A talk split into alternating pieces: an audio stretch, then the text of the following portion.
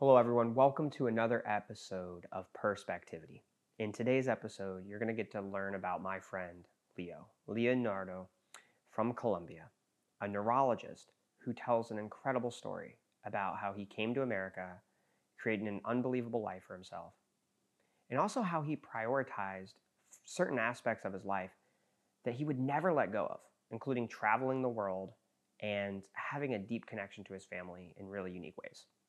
As you enter this episode, I want you to just think about what it's like to come to America from another country, and also what it's like to have to compare and think about your life in America compared to your previous country. What are the ways that that gives you more appreciation for what you get when you get here or the life that you're having? And then what are the things that you might miss, things that are different from your previous country or where you came from? I loved this episode. It was an absolutely incredible time. And I hope that you can experience some of the inspiration that I got to have spending time with Leo. Hey, everybody. Welcome to another episode of Perspectivity. Today, I'm with my new friend, Leo. Leo, would you mind just introducing yourself? Sure. So I'm Leo Morantes, originally from Colombia. Moved to the States back in 1998 uh, with the dream of becoming a neurosurgeon. Halfway through it, decided not to, and now I'm a vascular neurologist here in North Carolina. Wow, it's incredible. I'm excited. Today, we're going to walk through your life story. And going through your life story, our goal is just to explore what your life has kind of looked like and see what insights come out as we do that. And so, to get us kind of kicked off and get started, I'd like to ask you what is a moment from your younger childhood, kind of your earliest memories, that brings you joy when you think about it? Wow, so many. Uh, most of them was when my family from the states will come and visit. That to me was when everybody was happy, everybody was together.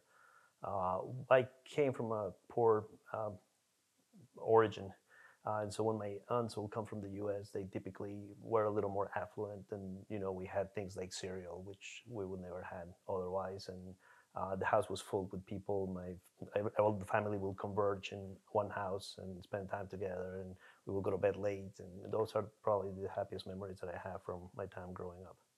Wow.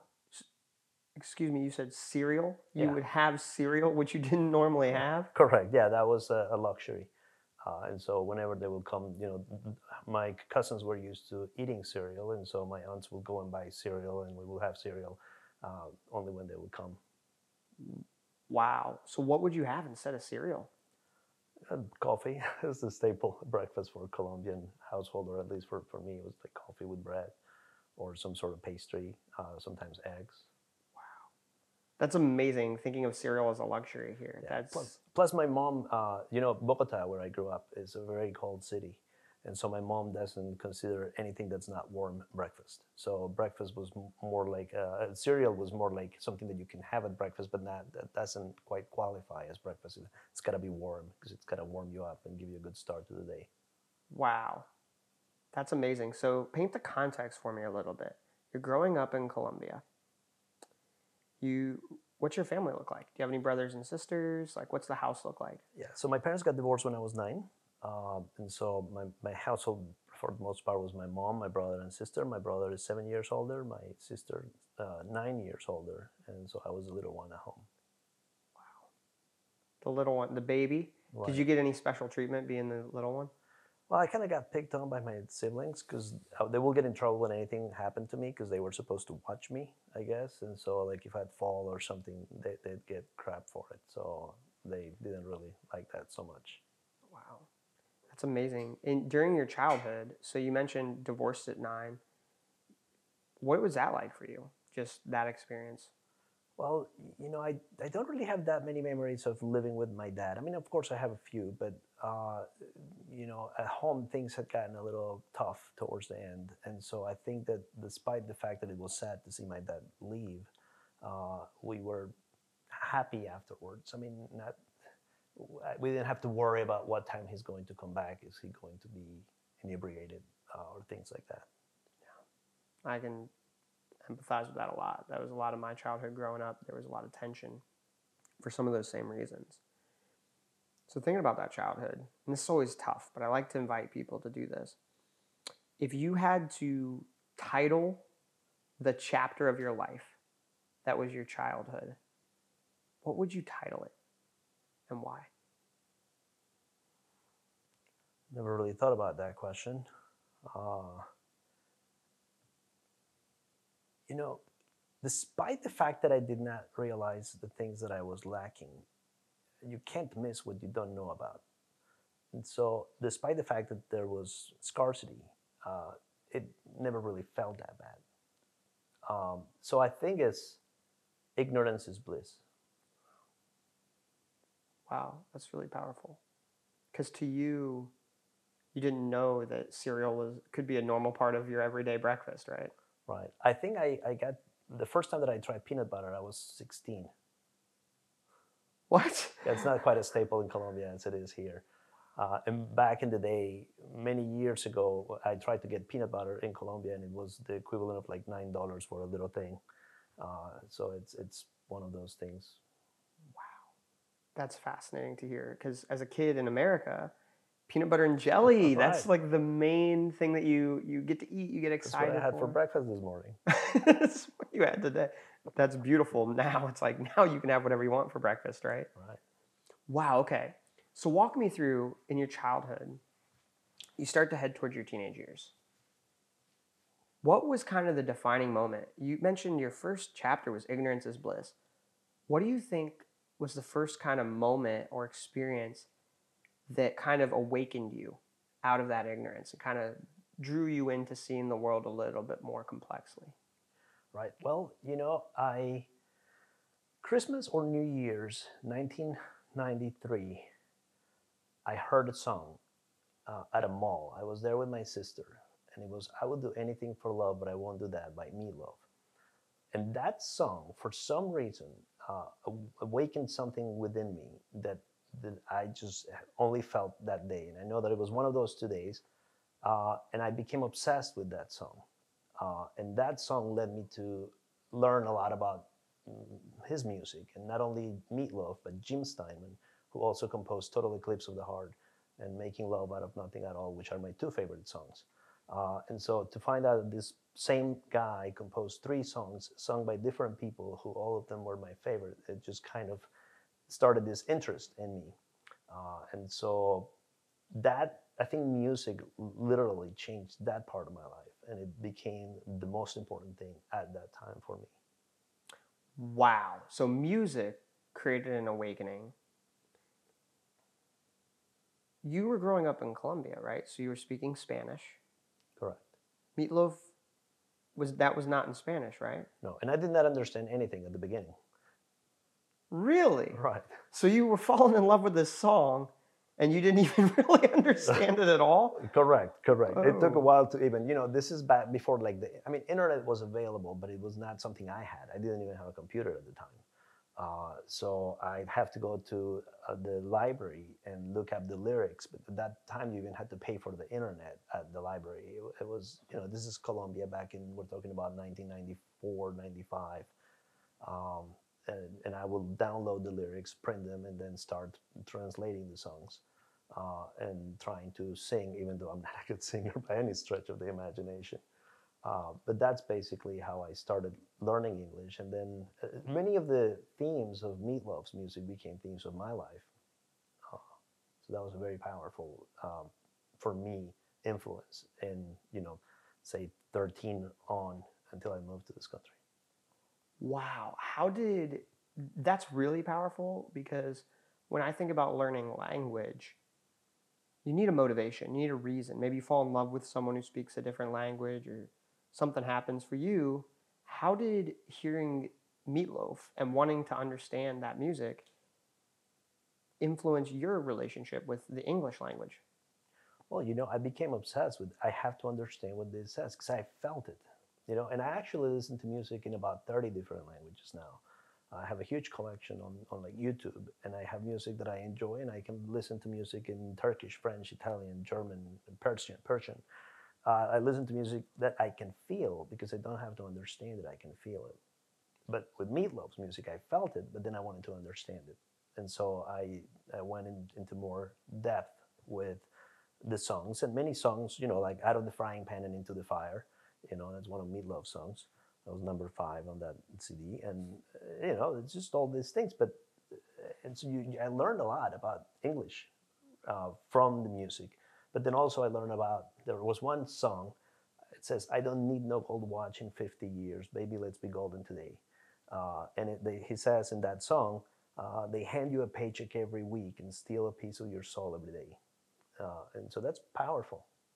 And that's, that's the way that I live my life now. I don't need a gold watch in 50 years. I want to be golden today. Wow. This is really hitting me because I'm thinking about I too connect with music. Music has been kind of the main thing that influenced my desire to learn about culture. And I grew up listening to Eminem and a bunch of rappers and I became obsessed with hip hop culture at like around this like 10, 11 years old.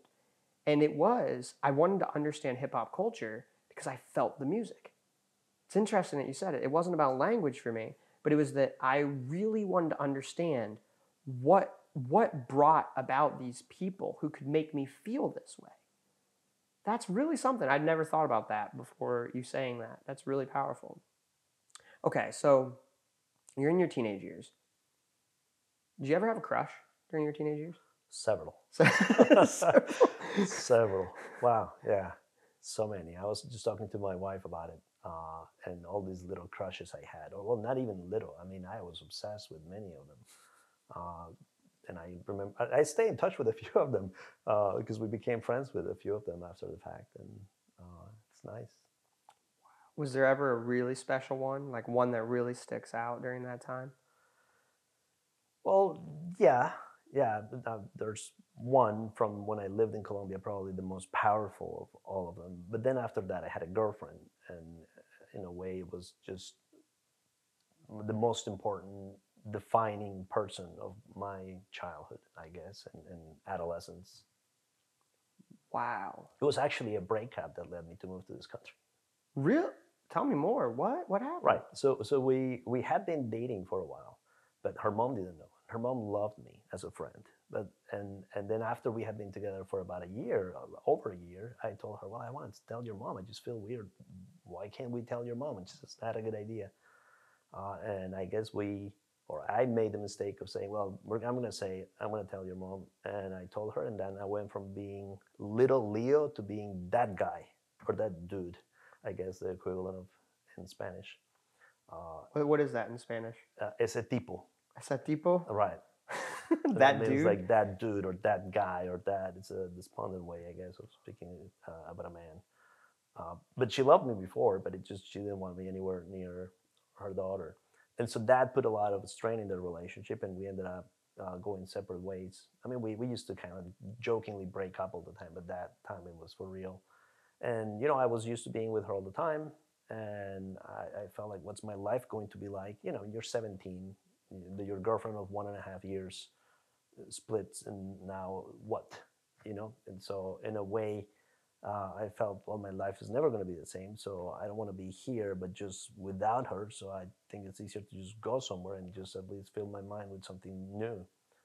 And that's what that's what made me move to this country. Wow. Okay, so I can definitely empathize with that. I've been through pretty bad breakup that tra- changed my life. So you decided to go to America after this breakup, and we've talked before this interview. You weren't out of high school yet, right? I was halfway through my senior year when I moved. Wow. And so, walk me through that. Like, you're only ha- you're halfway through. You're almost done. Why not finish and come later? Why'd you come right at that moment? Uh, I I know my willpower was not the greatest. It's still not, and I felt that if I had something to come back to, I'd probably will give up. But if I had nothing to come back to, I'd have to suck it up. And so leaving halfway. Plus, that was the moment at which I needed a change. You know, sometimes you just know that this is the time at which something has got to change, and you have the activation energy to make it happen. And I did at the time. I think if I had waited, uh, not only will I not have the, the the need to succeed because I didn't have anything to come back to, uh, but I also probably would have, you know, forgotten about the girl or met somebody else and then just kind of stayed there. But at that time, I just needed to make something happen. I need something needed to change in my life. Wow. So how'd you do it? How'd you make it to America? Uh, You know, you're not out of high school and you come over here. What happened? Well, so I called my uncle. My uncle had lived in uh, the States for several years, 20 plus years. He was a citizen. And I asked him, he, he actually had sent me a business card for a woman who helped with scholarships and exchange programs, but for the university. Um, and he sent it with my grandmother when she came to the States. And then she gave me the card when she went back to Colombia. And it just kind of planted a small seed in my head. And then when um, the breakup happened, then I called my uncle and I said, "Hey, if I were, if I tried to come to the states, would you be able to help me?" And he told me, "Well, I'm going through a divorce and I'm staying with your aunt's ex-husband, uh, but if if he's okay with it, I'm going to ask him if he's okay with it, then I guess you can come over." And then he called me next day and he said, I talked to him and he said, "Yeah, sure." And so I sold whatever music I could sell. Meatloaf was not a big seller at that time, but I had some Michael Jackson and Bon Jovi and Aerosmith CDs.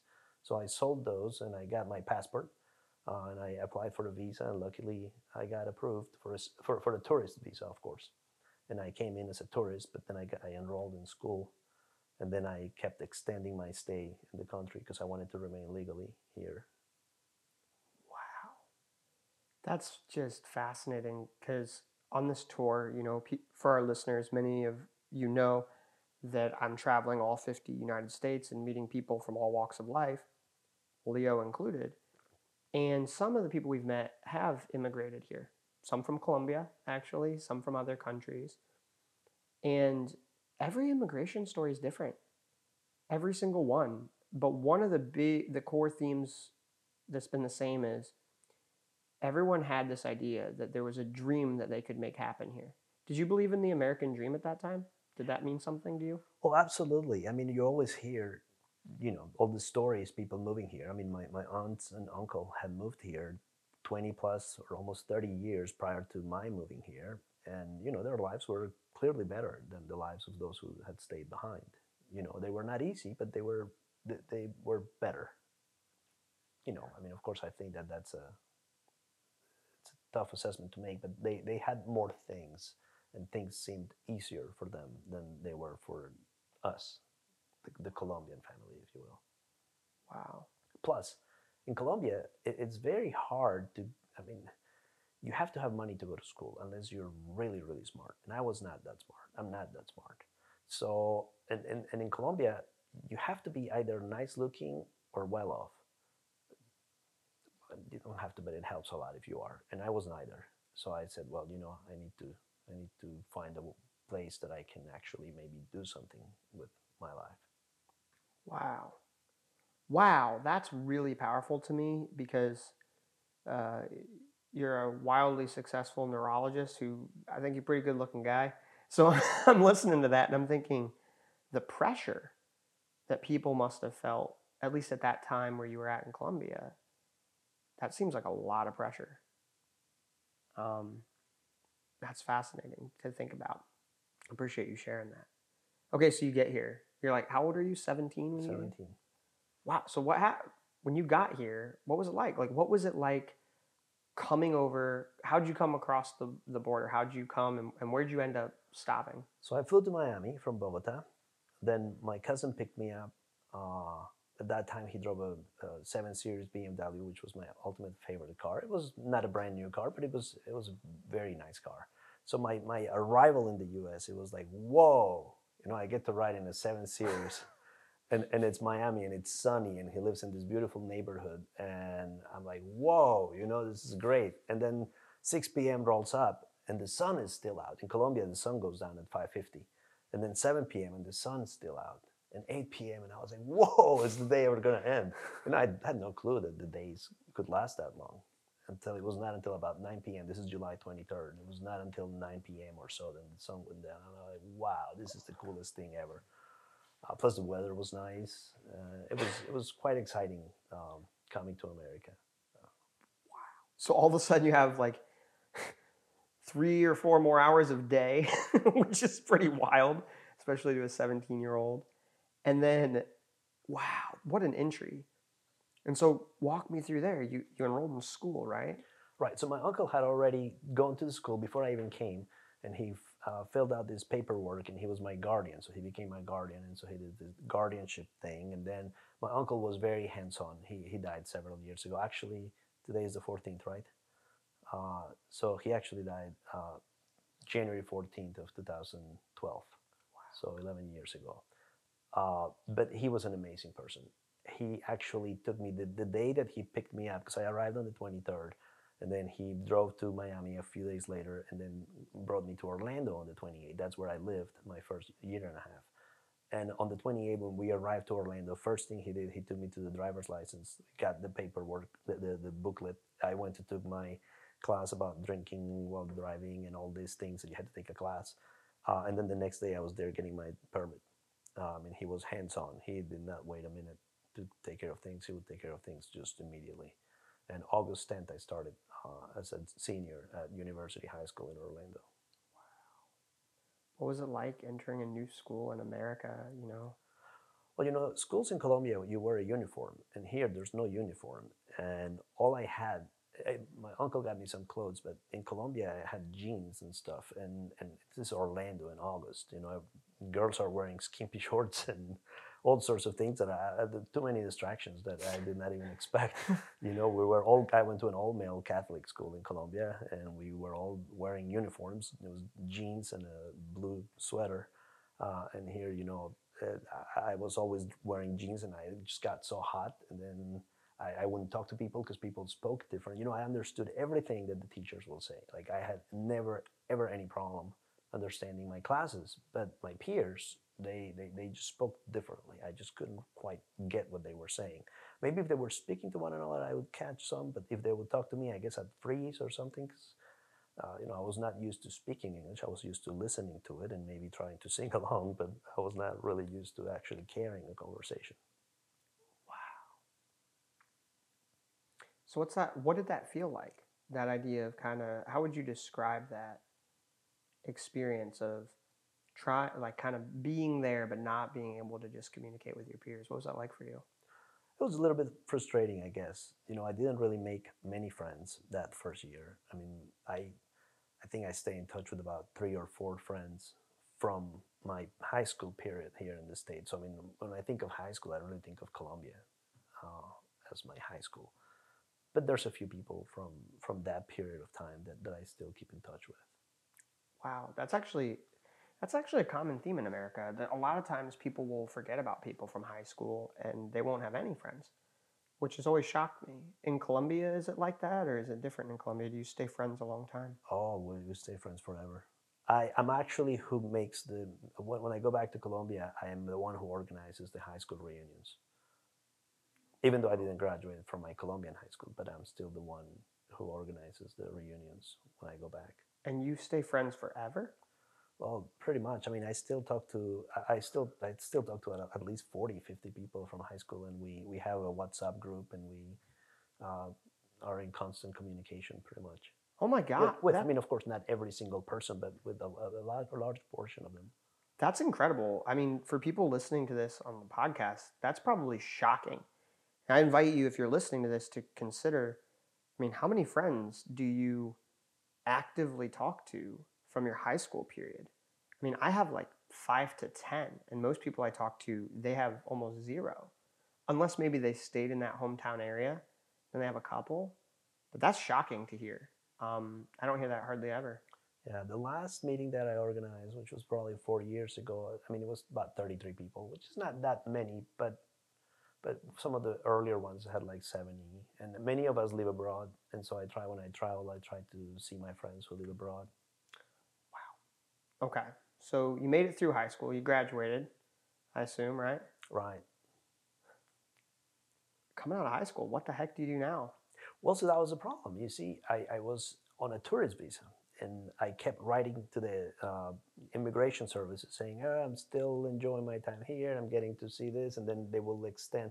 I, I'm a little, I would use very nice language to try to get them to extend my stay. And so they extended my stay three or four times, uh, each time six months. And then finally I said, well, I, I, gotta do something. You know, I, after I graduated from high school, I got this scholarship, the Florida Bright Future Scholarship, because I got you had to get a, GPA or whatever. I think I had a 1210 or something. Anyway, it, but I, I qualified for 75% off, but because I was not a resident or a citizen of the United States, I couldn't use it. So my dream was to go to uh, UF. I wanted to be a Gator, but I couldn't go because, of course, I couldn't afford it. Uh, and the scholarship that I earned, I couldn't use because I was neither a resident nor a citizen. Wow. And so I had to then apply for a student visa, but that was tricky because I didn't really have the money to, to pay for school. Uh, but you know, you find ways that you can finally get some affidavit form, and my aunt helped me with that, and then I was able to get a student visa. And so it took a little bit about took about a year or so, and then finally uh, June 7th of 2000, I started uh, in Georgia at a two-year college. Uh, I started the summer semester, and that was when I started my academic career. Wow, that's incredible to hear. It's like you're, you're finding your way. You get here. You have this scholarship that's sitting there, and you're like, I could, ha- I can't have it, but you have this opportunity, which also speaks to how did you do so well in school with your English? I mean, you mentioned you could hear. How did you learn English? Uh, I learned it with music. So this meatloaf, the time you spent listening to meat, meatloaf, would you you really say you learned the language primarily through music? Yeah, of course. You know, everybody learns. Everybody at school we have English class, but so did every single one of my classmates, and they really cannot speak any English. You know, so whatever we got at school was really not enough. I mean, you can get a PhD in the verb to be, but that's all you can. At the end of 11 years of education, you can say I am, you are, he is, she is, but that's it uh, you know, you don't really get uh, advance in your English knowledge in high school. So I, I really used music as a way to learn the language. And it was not only Meatloaf. I mean, Meatloaf was by far the main one, but it was also Queen, Air Supply, Chicago, uh, ballads, because it was easy to understand. Wow, so that excites me as a, as a psychologist. One of the things I've studied a lot is motivation. It's actually what got me into psychology. How do people become motivated to do things with their life? And what I love hearing here is that music, your desire to like understand and connect with the things that made you feel a certain way, really motivated you to learn language. And it worked. I mean, obviously, you did very well in school when you got here. And then you go into college. Before we dive into the college years, I guess I'd just like to ask you when you first entered America, what would, if I asked you this question, what does it mean to be American? What do you think you might have said or thought? Well, you know, before I moved to this country, I figured that when I got here, everybody was going to be tall, blonde, blue-eyed, or some shade of white. But but this was by far a much more diverse country than I ever expected. You see, in Colombia, all my friends were from Colombia. I mean, I had one friend who was from the coast of Colombia, and he was the exotic guy at school. We, the rest of us, were pretty much from Bogota. You know, so to to go to a, a classroom in which people are from all sorts of places, different, not only different states, but I mean, my best friend was from Kuwait. Uh, my second best friend was from Albania, and I still, I actually just saw him a couple months ago, and he lives in DC now. Uh, and you know, some in Kuwait, Albania. There were some guys from Puerto Rico, lots of people from South America. Uh, there was a girl who was half Thai, half Dutch. Uh, another one from from Thailand. I mean, it was so exciting to see that this was a microcosmos of the world, and that's something that I really started loving about my experience here. Is that I was used to such a, a tiny little spectrum uh, of the whole gamut of colors we have and coming to America was just like, whoa. I mean, now I have a little passport into all of these places by talking to my friends and seeing what they eat and uh, listening to their language, even though I don't understand anything. But it was just, it really opened my mind uh, to the fact that we have this huge world and that we only get to see a little bit, a little bit of it. Powerful. And, and for people listening, you might have the thought arise like, well, that can happen in other places some cities, cultural centers around the world, you might be able to see that as well. And I just want to invite you, if that's something that you're thinking, because it comes up a lot in these kinds of conversations, is just to notice that America just was an example, at least in your life, of a place where you could find that. And that hits me really deep because when I think about what it means to be American, I think about it being a country where anybody can come and build a life from anywhere else in the world. I see it as that melting pot idea. Um, and certainly there's areas of America that aren't like that. But it's, it's cool to hear that for you, it actually was a gateway into that. I appreciate that. Okay. So I wanted to touch on something that we talked about before this interview. When, when you're born in America, we talked about this and it shocked me. I, I, I didn't know this. When you, if you came over here from Colombia and had a child, and that child was born in America, that child is American. Correct. How, now, what if that happened in Colombia? There wouldn't be Colombian. There wouldn't be Colombian. So if I went and had a child in Colombia right now, they would not be Colombian, right? Correct. You And they would not get citizenship in Colombia. correct. So you don't get citizen by birth. That's birthright or citizen by birth doesn't exist in Colombia.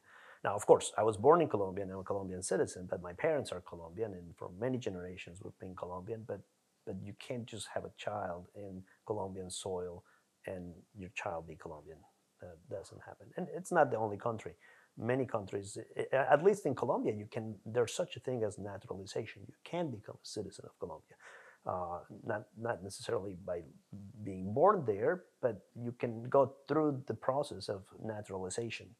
But there are many countries in the world in which there's no naturalization. There's no way that somebody can become a citizen of that country. Wow, that's fascinating. And I wanted to just bring that up because when you told me that, it was one of the first things we talked about when I arrived a couple days ago.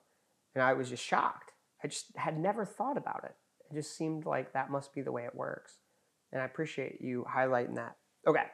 So thinking about that, what was your favorite music when you were getting ready to start college? Before we jump into the college years, what was your favorite music or band or artist? What were you into? Well, to be honest with you, I think that I still listen to the same stuff. I to this day I still listen to the same stuff largely. I, I don't really stay updated with music. My brother, who's older than me, knows more about local, I mean, like current music than, than I do. Uh, I, I love the 80s. I, I'm stuck in the 80s. That's what I love. That's what I listen to for the most part. But I think once I was in college, I remember not necessarily going into college, but while I was at college in Atlanta, I remember like Nickelback was a big one. Uh, they actually had free concerts in Atlanta in the summer. Uh, and lots of people came. I mean, I remember Nickelback, Alanis Morissette came. Uh, there was this Josh Joplin was, I think, a local band. But those were kind of like the things that I remember from from that time. But I think Nickelback was probably Matchbox Twenty. This is all like Yeah. college years. Wow, it's fascinating. So when you started college, what'd you want to do? What'd you major in? What'd you think a career would be? Well, so I, I knew I wanted to be an so and I think I told you about this when I moved to this country. My my friend from Kuwait actually helped me create an email, and it was Brain Surgery 33, because I counted the years, and by 33, I would finish all the educational steps to become a neurosurgeon, and that was my goal. Uh, and 33 also, I was a Christian at the time. I was a Catholic, and Jesus fulfilled his mission at 33. And at that time, I figured, well, I'll do mine too by 33. And so that was brain surgery 33. And so I wanted to be a neurosurgeon. And so when I started college, I was basically in the chemistry, biology, pre med kind of mix. Uh, but I started a two year college because that's really all I could afford. wow. So you could go into this two-year college and start building towards that. And in addition to like studying, trying to become a neurosurgeon, what else were what were your goals? In addition to that, was it, was it singularly that's it? Were there more distracting crushes along the way? well, so, so the, the funny thing is that, so I started college, of course, but I didn't know anybody. I, I had lived in Orlando pretty much up until the time that I started college. But then my uncle moved to Atlanta. My mom and sister actually moved to Atlanta too. My brother moved. So everybody moved after I did. You know, within a year and a half, my brother, sister, and mom had also moved to the States. Uh, and so my uncle, with whom I had initially moved, moved to Atlanta. my aunt who had lived for 20 plus years in Texas moved to Atlanta, and so Atlanta became home. And so that when I think of my hometown in the states, I think of Atlanta. That's where my sister lives. That's where I spend Christmas and New Year's. Uh, my cousins live there, and so to me, home is Atlanta. Uh, and so we came to Atlanta, but I didn't know anybody in Atlanta. I mean, of course, my family, and that was very that those were happy times because now I was reunited with my mom, my brother, my sister, my aunt, my cousins, my uncle. Uh, my aunt bought a house with a pool, and we will go every weekend to the pool and have a good time, and it was great. Um, and so, but I didn't really have any friends, and I was in, in college, and I started in the summer. Uh, and initially I didn't have much else going on for me other than working because I had a, a, student visa. I was allowed to work 20 hours during school session, and on vacation I could work 40 hours. So I worked at the registrar's office uh, at college, and that's how I would pay my minimum payments on a credit card with which I would pay my tuition. So I would pay my tuition with the credit card, and then I would work my 20 hours a week to make the minimum payments uh, to be able to keep going to school that's really powerful. Um, again, for people listening, a lot of people don't know this, but if you have a student visa, you're limited in how much you can work in school, like you mentioned. So I've met plenty of people who they can't pick up an extra job, even if they want to, as a student to support their life or support their lifestyle. And if you're a citizen, you can. You can work as much more as you want. And I always thought that was interesting because I had friends who were like, I want to work more, but I can't work more not allowed to. Um, and I'm sure there's some reasons for that, but that was something that always shocked me. That you can't just go do that. Wow. Okay, so you're doing that. You have a family, like you led the way. Your whole family came to Atlanta, which I love Atlanta, by the way. That's one of my favorite cities in the U.S. I'm going to be there in a couple months. It's one of my absolute favorite cities. It's a cultural hub, right? Mm-hmm. I mean, it's just deep rooted culture. It's got so much character. I love Atlanta. You get into that. You did two years. Where's your next? Well, so actually, did almost three years because three years. Th- this was a very inexpensive place to stay going to school. Uh, not only that, but I became involved in student government. Uh, and so I, I initially started as a, I forgot, maybe a committee member, then I became a senator, then I became treasurer, and then I became president of student government. And that actually opened my shell because I was very much an introvert. Uh, and also, also because I was in a different country and everything was new and English was the language, and I just didn't feel quite confident. And it was not until my student government time that I started breaking through that shell. And, and then I, you know, once I became president, I was able to, you know, talk to anybody, talk to large groups of people and not really sweat it or think about it twice or anything. So uh, student government really helped me uh, develop my personality and develop you know a lot of different skills that I was lacking. Uh, so that was and, and so I stayed there and by being in student government also I decreased my tuition. Um, and then because of my grades, I was able to apply for a fee waiver, so it will waive the out-of-state portion of tuition. So basically, I was going to school for free, and so at the beginning I was paying, but then after that I was almost able to go to school for very little money. Uh, and so that was a good place for me to stay. But at the same time, they couldn't award me a bachelor's degree no matter how long I stayed there. So I had to at some point make the jump. Wow, that's incredible to think. And I resonate with that because I too I did a lot of student student groups, including student government. I was a liaison to the student government in the main campus I went to at Ohio State. And I, I did the same thing, build up scholarships, found ways to waive fees. And to me, I was always like, this is an incredible thing. It's like the more I invest in my community, the more I'm rewarded and I get an amazing education while this amazing opportunity to serve and I could do it at a low cost and get a quality education. Is that what your experience was? I mean, was yeah, it all absolutely. different? Absolutely. It was great. And they actually, when I became uh, president, they actually sponsored me to go on a uh, leadership conference. It was an international youth leadership conference in, in the Czech Republic uh, and I mean, I had to pay part of it, but they helped me make it possible. And and then I traveled. That was my first trip outside of, you know, the states, uh, and it was amazing. And I met people from again all over the place, and it was just again this this whole diversity that I enjoy so much. Uh, people from Turkey, from different Middle Eastern countries, from several European countries, from South America, and it was just great. uh, and it opened my mind even more about the things that, that you can do. Wow. Was there anything you have so much gratitude, and I really appreciate it. I can see it in your eyes when you talk about this. You have so much gratitude for all the opportunities that you had. I want to ask because we all have things we like and don't like about our country or our world or our setting, about anything. Was there anything that you really didn't like in America that you had liked more in Colombia? I mean, I'm not comparing them as better or worse, but things you're like, ah, I don't understand why this is this way. Yeah. So here you you endure a lot of loneliness. I do, and and I do. Even though I'm an active person. Uh, I mean, I'm an active person. I have a job. I have friends. I I'm active in society. I feel. Uh, but for instance, for my mother to be in this country, it, it was so alienating. Uh, she felt uh, left alone most of the time.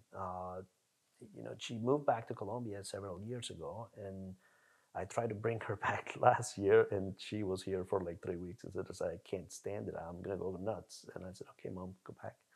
Uh, there's loneliness. Everybody here is doing their own thing, and, and I mean it's a good thing. We're, but but we're a very individualistic society, I think, here in the states. You know, people. Uh, everybody is worried about advancing their career and working on their own stuff, which is great. Uh, it's a very productive way in Colombia, I don't have to call my friends to tell them I'm coming. I just ring the doorbell and they stop whatever they're doing and we have a good time. And whatever they were doing, they'll continue to do at some point later today, tomorrow, or whenever. Uh, so here, to make an to, to see my best friend, I almost have to make an appointment. I have to plan well in advance, and this is like there's never time. And you see, in Colombia, it doesn't work like that. Wow, that's incredible. That reminds me of being a kid. You just like kind of walk up to your friends' houses. Hey, so and so here, can they play? And it's like, yeah, of course, here we go. When you just play, Yeah, and now it's like, yeah, uh, open up your here. Here's a link to my Calendly app, and you can schedule. You know, make sure you use the link that says "Fun Time" and click that one Right. and pull- pick. And that, I mean, that's largely that's my experience now. It's that's fascinating. I appreciate that perspective.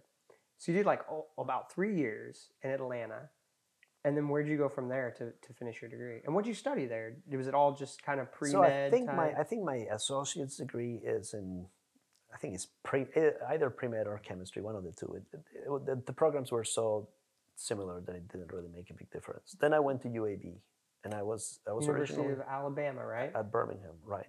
Birmingham, that's right. And so I was initially a chemistry major, but I got into a little argument with the chair of, of chemistry. And so I figured, well, you know, maybe I'll just switch to biology. So I ended up as a biologist from UAB. Wow. I'm gonna feel free to reject this, but I'm really curious. What kind of argument? Well, so he was the chair of the department and he was writing something on the board and then he del- deleted it and then he was like okay and write something else on the board and he deleted it again and i was just like a little upset. I mean he teaches one class per semester. It was a biochemistry too it's only for chemistry majors only for it's a very advanced class. And he just had to keep referring to his notes and then he will delete. And then in, a, in it's very I just asked my friend to let me look at the book because I didn't take my book that day. And I, my next, I just said, "Can I look at your book?" And that's it. I mean, it was so silent. But I think he th- was trying to get the attention away from him. And he said, "It would be so much easier if I were the only one talking here." and I said, "It will be so much easier if you know what you're doing." Oh, And of course, you can hear the silence. You can hear a pin drop in the back of the room, you know, because apparently you don't talk like that to your, to, I guess, a case of insubordination. But but the thing is, I was not doing anything wrong. I mean, I really, it's not like I was talking or anything, you know. And I think that I just didn't appreciate the fact that the chair has so little respect for his class, his teaching. The only one class per semester he teaches that to not even be prepared for that, and then to to pick on me just because I want to look at the textbook. You know, it's just like okay. that's yeah, that's funny. It's everybody has either been that person or seen that person who challenges the teacher. And in America, that's that's common to have someone in a class do that. I don't know if in Colombia people challenge teachers in college, but Yeah. it's pretty common here. You'll see it occasionally. Not a lot, but every once in a while. I, I I think I mean not that I'm always challenging, but uh, in Colombia, I, I the one time that I will have been the first kid in my class. I was never the first in my class. I was typically in the top five, but I was never the first. The very the only one time in which that would have happened, there was an error in my bullet in my uh, grade report card, and instead of a 97 for Spanish, it was 87, and that caused me to be the second spot instead of the first spot. So when I went to the teacher and I asked him to correct it so that I could have this to take to my mom for the very for one time I had the first spot he said, Do you study to learn or do you study for the grade? I said, Do you teach because they pay you or to teach? and it was a similar argument. That's a great argument. I love that because you earned that grade too. That's wow. Okay, so thanks for thanks for indulging that. I think people think that's pretty funny because it ha- it's a normal thing it happens. But that's pretty powerful too, though. That that one moment, and that's something I like to highlight as a psychologist a lot. Is that that one moment in your story motivated a different move, right? So you mentioned you went kind of over towards biology. And so, was that your major? How'd you how'd you end up finishing out at UAB? Yeah, so at that point, yeah, uh, biology. But at that point, I was basically I had taken so many classes that could serve for both majors. But I felt that if for some reason I did not go to medical school, chemistry was something that I could do more with than biology would have been. Uh, I, I, felt that way, and that's why I wanted to go with chemistry because you never know what happens. You know, your life can change uh, at the drop of a hat. You know, mm-hmm. and uh, I think education is something that you should never belittle, no matter what type of education it is, no matter if it's no degree, no matter if it's just some classes, or if it's an associate's degree, or it's a bachelor's. I think every everything that you get as part of an education you should embrace and you should appreciate because you never know when you become disabled or something happens life changes and at least what you have nobody can take away from you. And so i said well you know what if i don't go to medical school for whatever reason? I don't make it into medical school. Well i think chemistry i can do something with and i had all, already also thought about I, I had i liked pharmaceutical chemistry and so one of the things that I thought about much, much earlier on in my life was to go to Germany and get a PhD in pharmaceutical chemistry and go into drug design, the good drugs though. I'm Colombian, so I have to explain. I guess there is. A, I guess you sometimes do. Wow. So you you do the bio. You end up. Do you, was your degree in chemistry? Biology. So biology. My, yeah, my major is biology. So you do biology. Anything else at that time? Any other significant moments? Well, I got married. You got married? Yeah. Well, so I. The funny thing is that I went to Birmingham to try to, you know, live away from home and to have the college life and all that. And I, I moved to Birmingham on the 17th of August of 2003, which was a Sunday. Uh, and on the 23rd of August, which was the next Saturday, I met my ex-wife. Um, and I saw her that morning. She was an international student mentor, and I thought when I met her, I she looked like a girl I had met in the Czech Republic from Ukraine. And I asked her, Are you Ukrainian? And she said, No. But, but then we started chatting. And that night I was at a, a fraternity party. You know, they, they're trying to recruit people. And so I went to this fraternity party and she was in a sorority. So she was there. And it was the only person I knew in the whole party. So we talked all night. And after that, we started hanging out and we got together and we ended up getting married. I mean, several months later. Wow. She understood that for me to, you know, I was paying about $10,000 per semester back then to go to school. Uh, but once I became a resident, it was basically free because I had good grades, enough good grades to be able to not have to pay for school. But because I was an international student, I had to pay out of state tuition, no matter how long I was there. So, so the residency was that part of the motivation for the marriage? Well, it was it was a reason it hastened it. We probably, you know, we had a good relationship and we felt that we would at some point get married, but you know, if we do it now, it's going to help us, you know, financially. And so we got married um, at the end of my junior year uh, in May, and then that next fall semester, I didn't have to go to school anymore. Uh, so I quit school for a year, and then I paid because at the time I owed twenty five thousand dollars, and so I quit school and worked for a year in an insurance company, but then I didn't have to pay for school, which was one thing. And then I was paying, I repaid 18,000 out of the 25,000 that I owed. And then when I went back to school the following fall, so after skipping two, two semesters, fall and spring, uh, then I only owed $7,000 and I was basically paying barely for the fees, no tuition, because I had enough good grades to go to school for free at that point. And so it saved us a lot of money uh, doing that. That's incredible. I want to highlight that. Almost nobody does like thinks like that. I mean, if you talk to any student, they're like, I gotta get through school. And most people are afraid to leave school because they're afraid if they leave, they won't go back. Did you ever worry that taking a year off, you Mm. might not? Never. I mean, it didn't cross my mind that I would just sit it out forever. You know, I had a goal. Wow, that's powerful. I mean, to me, that's I resonate with that because, you know, I'm one year away. I'm a dissertation away from my PhD, and I'm not avoiding it. I'm excited to write my dissertation. But this trip, it was the right time to do the trip, and so I decided let's do it. And people have asked me, "Well, are you worried you won't finish your PhD or you'll you'll stop and and quit?" And I'm like, that doesn't even occur to me. Of course, I'll finish my PhD. But I see a lot of students worry about that. Even students going from undergrad to grad school feel like they got to go right now. They're very worried they'll lose their momentum. That's really well. It speaks to the clarity of your goal. You were sure, and you had till 33, right? Right. Right. Well, I guess technically that would have put me at 34. no, Uh, so maybe that's why I chose neurology. That works for for a story. that's it. I had. I only had till 33. That's incredible. So you go back. You finish this degree. Well, what was it like graduating? Did you go to your graduation? Yeah, of course. What was that Yeah. like? Did your family come and stuff? Yeah, they they were all very excited. It was it was good. But I mean, even my high school graduation was exciting. They they brought my brother to it. Uh, my brother and my sister came to my high school graduation, so that was special. I was not expecting that my brother would come. I knew that my mom would come. I knew that my sister would come, but I did not expect my brother. And they told me they they rented a van, and they told me, "Oh, help us with the bags in the van." And then I go to the van, and then there's my brother. So that was that was quite good. That's that was a great surprise for me. What was so significant about your brother? Why'd that matter so my much? best friend. Really? That's powerful. Now, how much older is your brother? Seven, seven years older. Seven years older. And you thought so? He was a surprise. Did he know that it was going to be so oh, impactful? Well, he, he knew that it was going to be a surprise because he knew that I didn't know, know that he was coming. My sister used to work for an airline, so I knew that she could come easily because she had uh, the means, tickets, I mean, and my mom. Uh, but I didn't know my brother was going to come, but he did. Wow. But they've been together. They've been at every graduation, at every the white coat ceremony, everything along the way. They've always been part of it.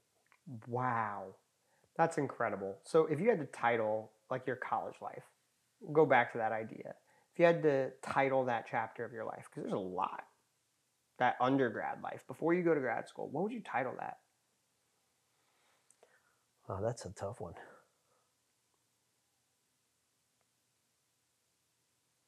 Hmm. I don't know. I really, I, I really can't come up with any cool name for it. hmm I always ask that question. It seems like it, why have you, why does he ask that question all the time? Because it's so difficult. But I ask that question because it gets you to think a lot about well, what were the most significant moments of that time? What kind of rises to the top? So if it if it comes back to you, just Okay, like I know right. the title to yeah, that yeah. to that time. Okay, well let's walk me through. So so med school. I mean, did they have at that time? Did you take the MCAT? Correct. Oh, what was that like? Well, I, I have to admit, I'm not uh, very good with all these tests. I, you know, that's something I learned in life that I wish I had known much earlier. The one thing, when you're poor, you try to do the things in the poor way. And, and it's a poor person's mentality. But the thing is, you can't help it because that's all you know. Had I known then what I know now, I would have done things completely different. To give you an example, I decided I'll study myself for the MCAT. I'll buy some textbooks for preparation. But the thing is, I have an attention problem and I have a hard time reading. I have a hard time staying on task. It's extremely hard for me. It's just, it's impossible. I can, I can be in class and pay attention. I can, I can typically do that. I always sit in the first seat and I try to, as much as I can, pay attention. But I have a hard time to do something by myself that, that requires a lot of discipline.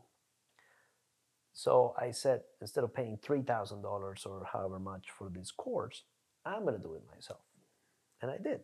And I got a score that was enough to get me into medical school. But if I had taken a class, a good class, maybe I would have paid $3,000. but I would have had a full right to go to medical school. I love that point, and that's something I had the same thing happen to me. Everybody told me for for me I had to take the graduate record exam. I think that's it, GRE. Mhm. And I thought, you know, you want to get a decent score to get into the school you need. I had no idea that they decide who gets the best fellowships largely based on those scores. So even schools now that don't require those tests to get in, those tests can be a huge difference maker in who gets the money and the fellowships and the time to devote to their studies. I really appreciate that insight. If you're listening to this, I really think you should take that into your perspective that you should look ahead to people who've done this before and ask that question. Because I would go back and I would study 10 times more for that GRE and I'd take it one more time because I would have got a lot more a lot more resources to do even more good with what I was trying to do. I love that advice. Right. So I think that you invest in yourself, and and that's why I think people who have a little more keep having a little more because they they they are mentored by people who have experience in getting things done. You know. I appreciate that. And, and it's not as simple as it seems a lot. That's a lesson I've learned too. Yes, and this is very important, there are certain times where things just aren't fair. But also, I've seen so many students who step into class, and I appreciated your point about respecting education. They step into class, they make little to no effort to form a relationship with their professor. They are only there for the grade, they study for the grade, and they're not thinking about how do they actually own and take ownership of that education and use it right now in their life. And that was always the differentiator between me and other students is I went in and I said, every class I take, I'm going to treat this as if this is my major. If it's intro to jazz, I'm a jazz major. I'm going to learn everything I can. If it's geography, I'm a geography major. And I didn't, there was no difference between my psychology courses and my electives or any other class I ever took. It was always, I'm this major right now in this moment. Changed everything for me. I love that. Okay, so you take the MCAT, you get a good enough score, and then where'd you go for med school? So South Alabama, I was put on the wait list. Of course, being in Alabama, uh, the natural choice was UAB. I mean, that's where I was going for undergrad, and it's a great school, great program. But they put me on the wait list. I guess I didn't really interview very well, uh, or maybe the sum total of my profile was not great. Uh, South Alabama, they they gave me an admission on the spot pretty much. I mean, it was very shortly after the interview, and they offered me a summer research program.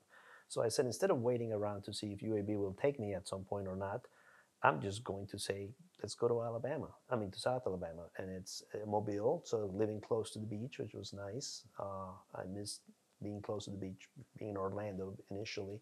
So I said, yeah, let's go to Mobile. And so I moved there for the summer. I was in the summer research program, I actually got an award for that summer research program. And then I started medical school there. Wow. Okay, so was there ever a moment where you're in medical school? I mean, you were clear that this was what your goal was, but was there ever a moment where you just were like, "Holy crap! How did I, how did I get here? How did you have any moments like that?" Well, my first test in medical school, you know, I'm, I'm used to, without trying to be arrogant or anything, but I, I was always a good student. I was always top of my class, not never, as I said, the top, but I was among the top five, ten in my class, typically above average grades or always. Then first test in medical school, it was a developmental anatomy test. I scored 88. Class average was 92. I was extremely upset. I, I felt like medicine is not for me or what's what's going on. But you have to realize that in medical school, you put everybody who was at the top of their class gets put on this class, and then of course somebody now has to be at the bottom. You know, somebody who's always been at the top now has to be at the bottom because there's got to be a bottom. You know, not everybody can be at the top. Not everybody gets the same grade. And so that was a very humbling moment for me. And I, I've always been very competitive. And I said, well, there's got to be something that I can do better than these kids. I mean, they're clearly better than me at school. I can do something better than them. And I made a purpose to just be the happiest during those four years of medical school. So I was happy. Wow. So your your goal is, and that's fascinating. Like you're 88 to 92, and I want to stress something to people who aren't highly competitive in academics, which is totally okay. That might sound like you were still doing fine, and 88 is like a B plus. Like that sounds fine. But when you're used to academic competition, it's not fine. It doesn't feel fine. It's actually very painful, right? It's scary. It's like, am I going to lose my position? Can I actually be a neurosurgeon? Like, I, and I can resonate with that. In undergrad, I almost got an A minus, but it was a, an error on the record, just like you had had. And I went to the teacher, and the teacher get, corrected it. But I remember for a day before I went to that instructor, being paralyzed, thinking my life was over, and I was going to have an A minus. I actually thought my whole life was going to crumble, that I was going to like become a failure in life and be scared and alone, like you mentioned. And that was paralyzing to me. And people have a domain in their life where that matters a lot, and that can happen for us academics. But you mentioned you're going to become the happiness. And that's funny. I always said I would be fit. Because as I got farther in the academic world, so many people weren't fit. They didn't take care of themselves fitness wise. So I was like, I'm going to be really fit too. I'm going to have a strong fitness identity and it did work. It, it made it took the edge off. What the heck? How do you determine you're gonna be the happiest? How do you well, do I think I think the way that I phrased it back then, I'm gonna be the one who has the most fun. Uh, that that was really wow. the way that I phrased it back then, and and so I I figured I'm gonna be traveling, and I'm going to be, you know, just travel. And so you know, Mobile, we had a cruise ship going out of Mobile. We had one out of New Orleans and if I had seven days off, that was my threshold, seven days. If I'm off for seven days, so that included every spring break because there's seven days, uh, Christmas break. I mean, anytime that I was off for seven days, I left the country every single time in the four years of medical school. Uh, every time? Every single time. every single seven. If I was off for seven days, I left the country. It didn't matter where I went. It didn't matter if it was to Canada, to Mexico, on a cruise, to Colombia, across the pond to Europe. But every time that I was off for seven days or more, I left the country during medical school. That included if I had a test right after I came back, which I did several times. How did you do in school doing that? I, I did all right. Yeah. And I finished top half of my class, but better than where you started. Better, better than where I started. That's right. Wow, how'd that affect? So, how did that affect your marriage during this time? Well, unfortunately, my ex, my wife back then, she did not really like flying she did not really like traveling that much. So we took our anniversary trip was supposed to go to Mexico, uh, Cancun, but Hurricane Wilma came and destroyed Cancun. So we ended up going to Niagara Falls, flew through Cincinnati, uh, and then to Niagara. And she just didn't really like flying. Uh, we went to Colombia one time, but yeah, she she did not really like traveling. The cruises, that's that we will go together, but she hated flying she did on a couple of occasions, including like when we went to Canada. Um, but yeah, she didn't really like traveling that much. But I loved it, and when I started doing it, I couldn't stop doing it. Wow, that's incredible. It's interesting too that you mentioned that you were gonna have the most fun, and a part of that was actually exploring the world and widening your worldview. To people listening to Perspectivity, travel is a great way to improve your perspective. It puts you in a new context where you have to learn. You're forced to, to grow your mind when you travel. Would you agree with that? Absolutely. I love that. So you did all this. You walk through medical school. And how long is medical school? Four years. Four years. What was your lowest point in medical school? I can tell you the lowest point in residency. Uh, I had lots of lowest points. Uh, and med- medical school was really not that bad. It's just sometimes after studying a lot for a test, you would still get like a 70 something, you know? And I mean, there were some tests that they had to curb it because, I mean, everybody basically got substandard grades. And so there would be a curve. Uh, and so sometimes after studying so, so much and you get a grade. I think I remember one time I got a 71 or something on, I think it was a biochemistry test. I don't remember.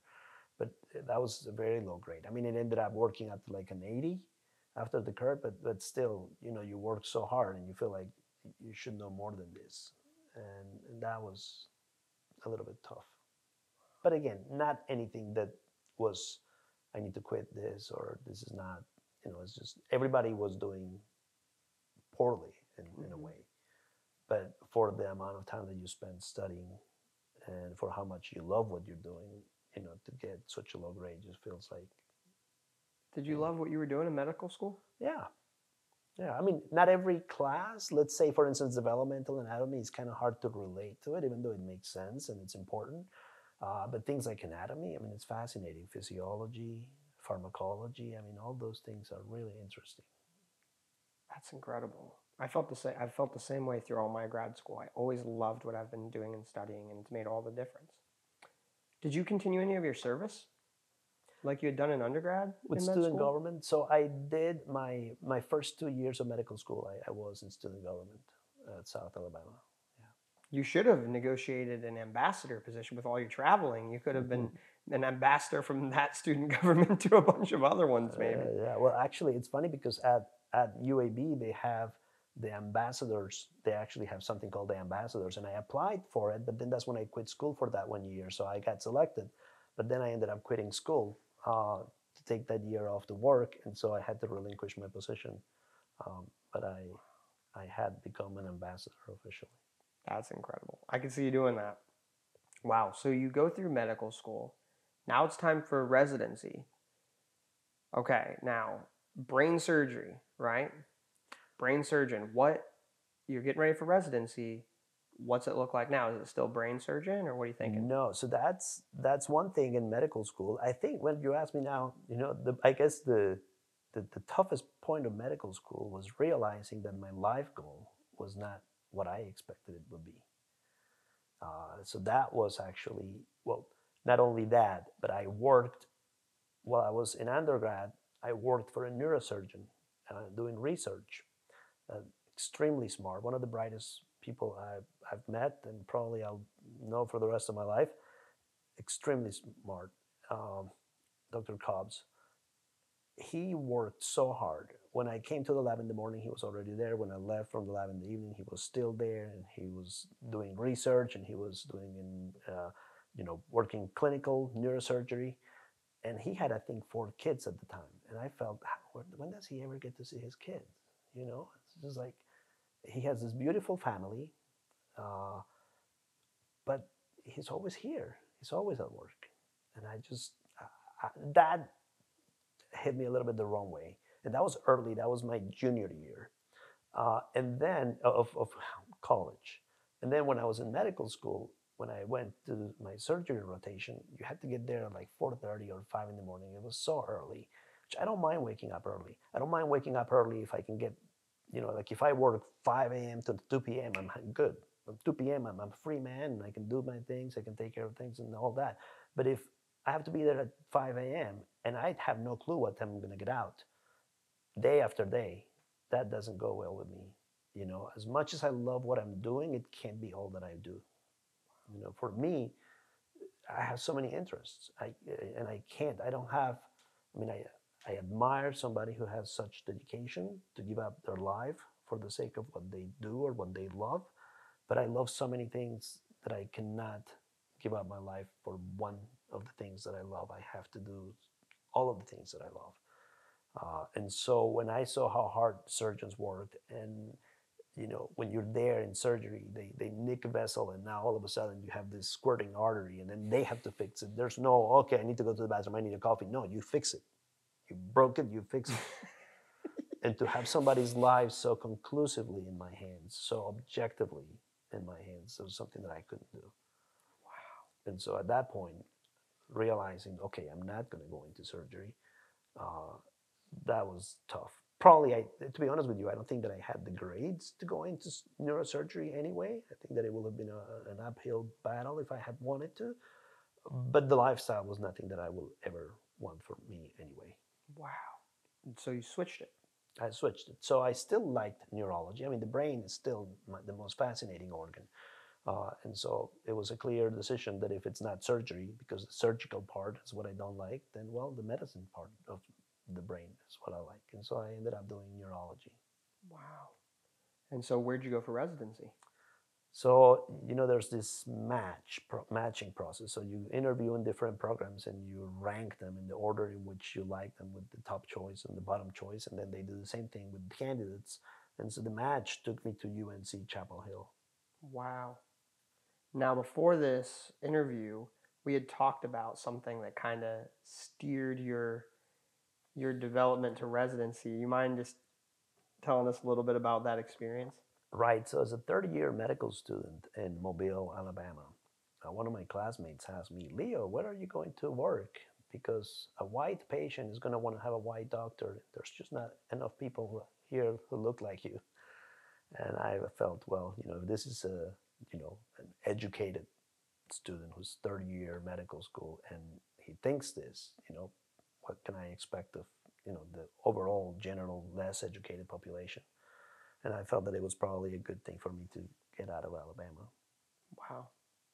And so that ended up changing where you had positioned yourself, right? Right. Yeah. So Alabama. I mean, it's still. I, it will. It will not be the worst thing that could happen to me to stay there. Or I mean, it's not like I would have preferred to not do neurology than to stay at that neurology program. But then that became towards the bottom of my list. Wow. And I like. I want to highlight that point just because this isn't a, a point about what's true or not. We don't know if at that time that's true. Maybe we do know. But what's important in your life is that you believed it was. And that really affected your decision making. And as we're on this American Discovery Tour, that's something I've been hearing a lot is that our beliefs about our culture, whether they're true or not, really, they really steer our choices, our decisions, and the way we experience the world around us. And so I, I think that's so powerful. Why would you stay in an area if you thought people didn't want your service there? You're working so hard to, well, I mean, you're having a lot of fun too, at least the most fun of the medical students, but you're working so hard to serve and help people. Definitely want to make sure you're somewhere where they're going to want your service. Right. That's powerful. Okay, so you go to UNC Chapel. You're in residency, and you mentioned you mentioned that there's actually a lot of things that could have been low points in residency curious if you want to walk me through like what, Sure. what was that like So residency was brutal, uh, dehumanizing, as I'd call it. So you're working on most weeks 80 hours. Uh, that's the, the the limit was 80 hours back then. I don't know if there's a limit right now, but that was the the limit. And as first year residents or interns, which is a first year resident, we had a 30 hour limit to our so our shift was 30 hour one shift and could be up to 30 hours. And so during icu rotations so you're working i worked in the cardiac icu and in the regular icu those weeks we will work we'll come on a monday say 6 a.m until next day at noon. So you work from 6 a.m on monday until noon on tuesday. Then you get to go home at noon but the next day you're not off. You come to work you come to work maybe 7 to 3 then the next day you come 7 to 4 and then the next day you come again at 6 until noon the following day and then the following day you're off. So you're off four times in four weeks but then you work 80 hour weeks and you work these 30 hour shifts.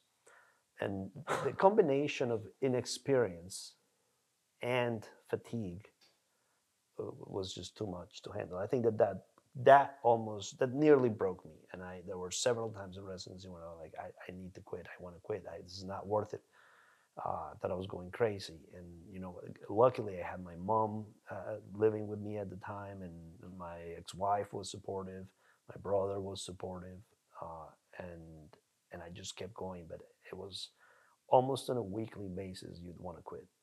Why do they do that? I have no clue no to be honest with you, I don't think it's necessary to go through it. And you know, it, it's funny because it's not funny. It's actually kind of sad that I dissuaded a lot of people from pursuing a career in medicine while I was going through residency. You know, while I was going through residency, like my cousins, a couple of my cousins, they, they were interested in going to medicine, and I'm like, please don't, just stay away from this. This is not the way that I will want. This is not something I will wish upon my worst enemy to have to go through it. But the thing is, by by then, uh, I owe $150,000 in student loans. I mean, if I don't go through with medicine, how am I going to pay my loans, right? So I mean, basically, you're. Uh, I mean, excuse my French, but you buy the balls. I mean, you really got to do it because there's really no way that you can afford to pay $150,000 in student loans and become a doctor and have nothing to show for it. So if you, you have to go through with it. Because you take all, a lot of these loans to get through med school, right? Correct. Yeah. Because if you're not on a research fellowship, you're paying Correct. to get this degree. I can't understand that. You know, my PhD is a funded PhD program, and I had mentors from the very first year of my undergrad that taught me this is how you go get funded positions. You do not take positions that aren't funded. They they made it very clear to me you do not go get degrees where you pay a bunch of money and then you're trapped. And they just ne- they made it a standard for me that mm-hmm. this is what what you have to do and we'll help you do it. And because of that, I experienced so much freedom in graduate school. There was no cost. It Right. wasn't like I'm stuck here, so I could always be connected. If I worked 80 hours one week, it was because I couldn't stop because I was having so much fun. And that's that's heartbreaking because knowing you for a couple days, your heart's so pure, you're so dedicated to service and helping people, and then you're in this place where you you're really doing the work and you can do it, and you're being broken by it. Right. Yeah, that was pretty tough. Wow. I think that's just really a powerful perspective to have. So you're there in residency, you do make it through. Yeah, miraculously. Wow. And you kind of had to because you, you were like, I got to pay this off. Right. I can't do it. You miraculously make it through. But I did away with the 24, well, at least for neurology, I did away with the 24 hour shifts. So when I became chief resident, I was like, well, you know, if, if I quit caring about my patients by hour 20 or so, I know most people stopped at probably 13 or 14, you know, because at that point it's just them versus you. And when you're so fatigued, you, you really, it's hard. I mean, it's impossible to care about anybody. Um, and so I said, you know, nobody should have to work 24 hour shifts. Even, I mean, again, we were, it was 30 when we started, but when I was uh, chief resident, last year resident, it was 24 hours. And I, I was able to do away with 24 hour shifts. I changed the schedule around so that nobody had to work 24 hours. And to my knowledge, even that was 2014, even now they still have that same rotation that I designed that, that avoided 24 hour shifts. Wow, Good. I'm glad to hear that. Look at you making a difference. Your student government work mm-hmm. came, came to play and, and you did it. And I think that's really powerful because maybe with those kinds of changes, you would encourage people to go to med school. Yeah. Well, Yeah. now with the life that I live, but now of course it's too late because they went the, the different things. But now I say, well, you know, maybe all that pain was worth it because now I can see what's after that. You know, just when you're in, in such long tunnel, it's hard to even get perspective on what awaits you on the other side. Wow. Yeah. I resonate with that deeply. A parallel to that for me would be depression. I've gone through very serious major depression. You know, I've shared a lot of my story with you, but losing my parents, especially my mom, the tunnel can be so dark and so long, and you have no idea when it's going to end or how it would end or if it ends. And that, tu- that I resonate with that deeply. It's amazing what happens to the brain when you're in that situation, right? It's like you're so locked in all you can see is darkness and all you're looking for is light. It's it's crazy. For you there had to be $150000 to pay to keep you in the tunnel. I'm glad it did because from what i've learned you've done a lot with it but that's wild. So walk me out of residency. Well if you had to title residency what would you title that chapter your residency? Bottomless pit. Bottomless pit. it's not, I recognize it's funny, but it's not funny. I've also noticed when people go through, when they have clear peri- periods of pleasure, and this is for the audience as well, I'm making this insight. When, it, when people have clear pleasure or very clear pain, so much easier for them to title their chapters. It's one hypothesis that I've realized. When you have that clarity, it's just so much easier. It comes right away. And I'm really curious what happens when you work on titling the chapters that you haven't. Like it's not clear. So sorry, I just wanted to, to give that insight to the audience um, as it's happening. So you go through residency and you walk out of that stage of your life. What would you say is the next defining moment after residency that kind of starts that next chapter leading into your your you know your doctor life? Well, so I wanted to. Well, I got divorced through residency. Through Uh, residency. Right. So I got divorced through residency, and then I wanted to be close to my daughter, but I, I want what I wanted to do was cognitive neurology. So I wanted to work with dementia, Alzheimer's, that kind of thing. That's my passion. But at the time, uh, Duke didn't have a program that I not had my knowledge of that or UNC. But I figured, well, I'm at UNC already. The easiest thing would be to stay here. And stroke was a very strong program. Th- Their stroke program was very strong. So I figured, well, you know, I can just stay, stick around for one more year, do stroke, and kind of see what happens. Uh, that way, I could stay local. And so I did stroke. And the year that I did stroke, which was from, you know, the residency runs from July 1st to the next July 1st, it was 2014 through 2015, stroke became sexy because they came up with new treatment modalities for stroke patients. And so that year it became sexy. And after that, everybody needed a stroke neurologist. And so I went from going into an area where people would say, like, why are you doing stroke? It's like, what are you going to do? Give patients an aspirin and tuck them in a room until they leave? And then finally we had something to offer. We had something that changed the way the patients did and outcomes. And so it was great to be there at that moment. And it just kind of landed on my lap.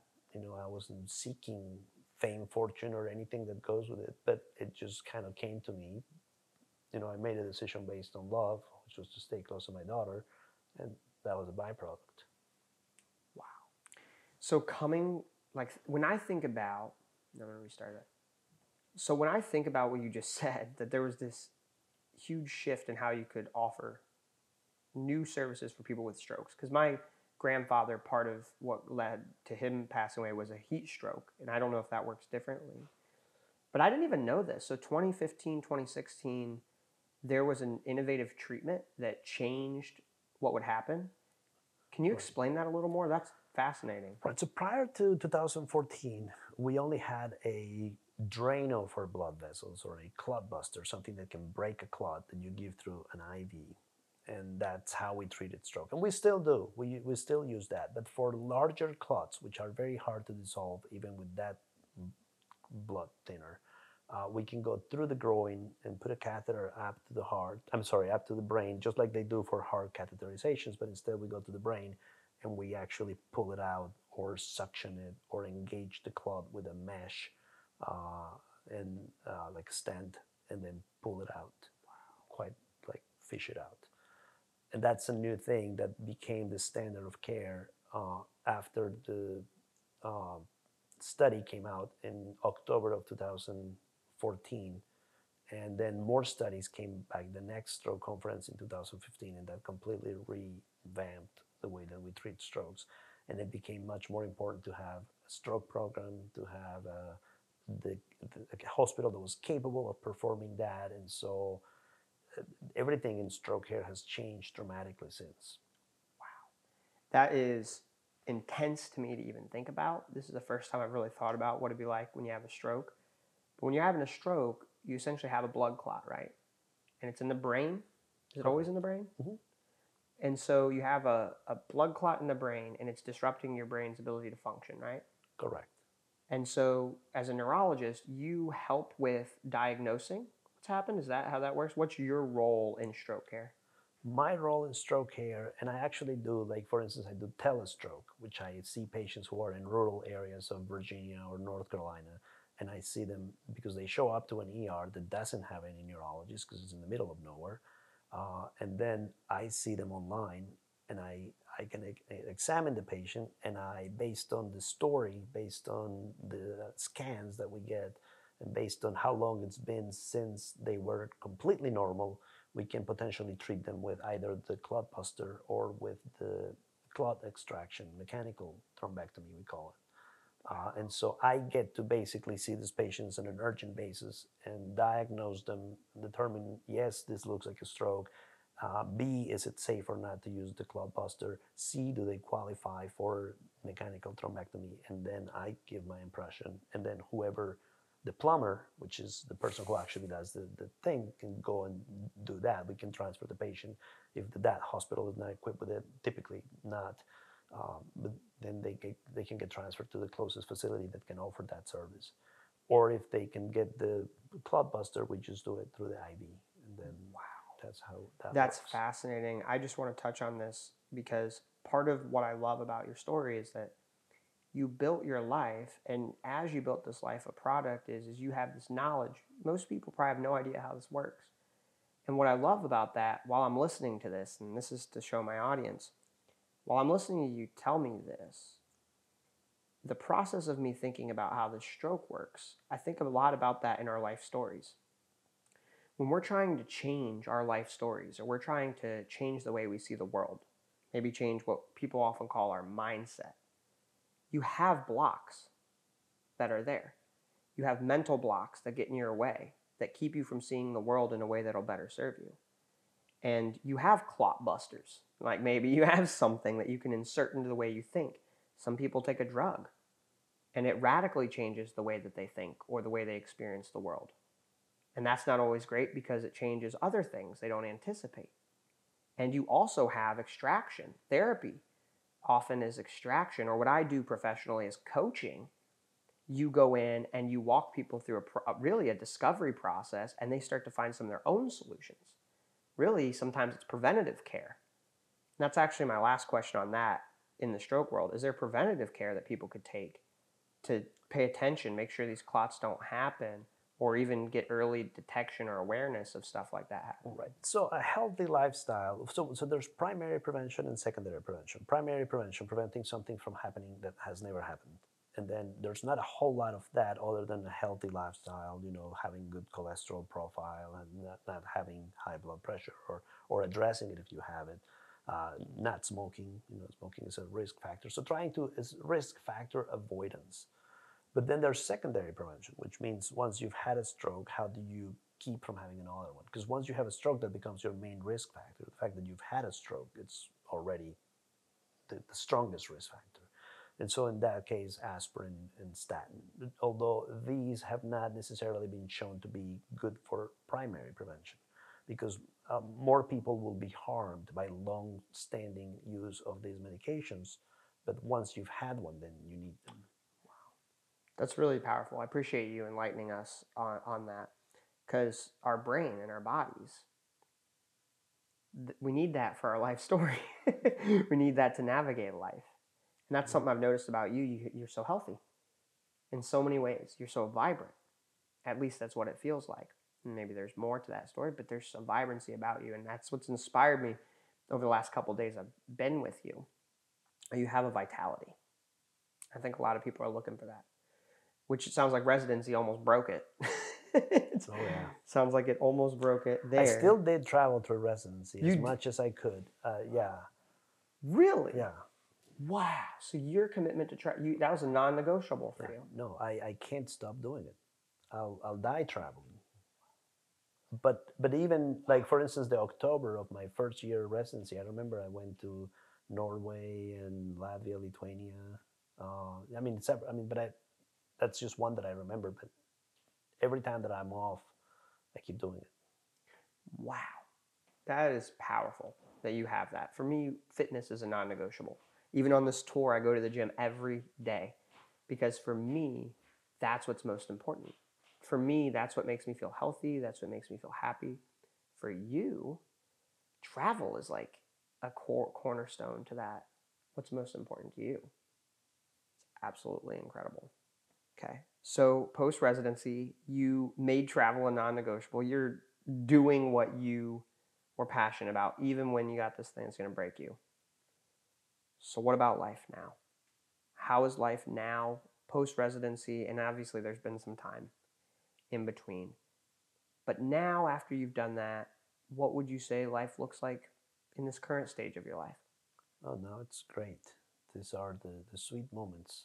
This is the, the culmination of all that effort, all those sacrifices that were made through the earlier years. Now, just bear fruit.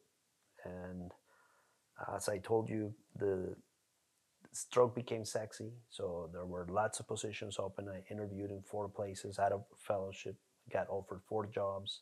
I basically picked and chose and made the best of everything and picked the perfect place. I moved to Charleston, South Carolina. I was director of the program. Uh, it was great. And then I moved to be closer to my daughter here to North Carolina. As you know, I work one week, I'm off two weeks. During my two weeks off, I travel. During my week on, I'm completely devoted to my patients. And it's great work life balance for me. Wow. It's incredible. And yeah, that's wild for people to get a perspective. Your current job, you work one week, and you explained it to us, right? That that allows you to be fully present and dedicated to your patients while you're there. And then two weeks you have off. And what's your goal in those two weeks off? Well, so I've been doing the last few years, I've been doing a lot of family uh, gathering, I guess. Uh, I've gone to Colombia several times uh, trying to organize my four, the, the, four trunks of my family. So my each grandparent and their ancestors and uh, I look at, say, my grandfather's grandparents, and then I look at all their siblings and all of their descendants. And so it's given me thousands of new cousins. Uh, I've, I've talked to about 2,000, and I've met about 850 in person throughout the world, primarily in Colombia, but several in the United States, some in Europe, some as far as Dubai.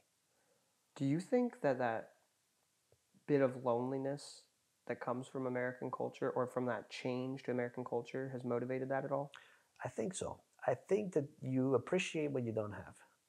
And I think that moving away from my family, you know, in Colombia, and I, I think that has taught me the value of family more than I ever had it present in my life when I had it with me all the time. Wow. You know, I just want to, that actually hit me really deep because this week I saw my aunt, who I haven't seen since 2016. And it's my mom's sister, or my dad's sister, sorry. And when I first saw her, my eyes just lit up. I mean, I was so excited to see her, and I couldn't stop looking at her. And I was mesmerized by everything she did. Every smile that she made, every laugh that she had. I was just completely enamored with my aunt. And I was shocked, and my whole world felt different. It was like I was on a drug. And it, it was a powerful feeling. And then when we got here, and each morning we would come down and we'd have breakfast with you and your wife. And we would have dinner together. And we just sit at this little table. I mean, we should really show people. We're sitting at a table. You have the means to have the nicest table in the world, and you're eating at this nice little square, humble table with simple chairs and it didn't matter at all because we were fully engaged, talking with each other, learning about each other. And I felt that. I felt how much you honored even that time to someone who's just walked into your life a couple days ago. I felt like family. Thank you for that. Oh, no, thank you guys for coming. It's been great having you here. I knew it was going to be great. You know, we shared the enthusiasm to learn about other people. Uh, and I think that's great. You know, there's you want to look at this country, you're from this country. I mean, this is an amazing country. I mean, it's my home country, uh, even though I'm not from here, but I feel like this is home, you know. This country gave me the opportunities that my own country didn't. Um, and I love this country. And my, my exploration is I want to see the world, but I think that I applaud you because, you know, I could, I could have chosen to explore the United States. I haven't even been to half the states. I think I've been to 27 or so but there's so much to see here, and you're doing it. And you know, the fabric of this country is diversity. Uh, and I think that it's a great thing that you're going through this. And I, I really applaud your efforts. And I'm really happy to see where this project goes. I really appreciate that. That being said, one thing I like to close these interviews with asking you everything that you thought about today and that you've been thinking about through your life, what's a life lesson or a core value that you try to live your life by right now? Well, one of the things that I've been recently inspired by is the fact that a lot, the most important things in life are a given. the most important things in life are free. You wake up every morning and you don't realize how fortunate you are. You can move, you can see. You know, I mean, just think about how much would you give if you lost your sight right now. How much would you pay to get it back? You give everything you have, but you already have it. And so we go looking for more. We go trying to build. We have everything. You know, I mean, at the end of the day, what I mean, okay, you have a million, you have two million, you have five million. I mean, what are you going to do with it? You see, to me, money. It, I'm not going to say it's not important because it is, but it's by no means the, in the top ten of the most important things in life.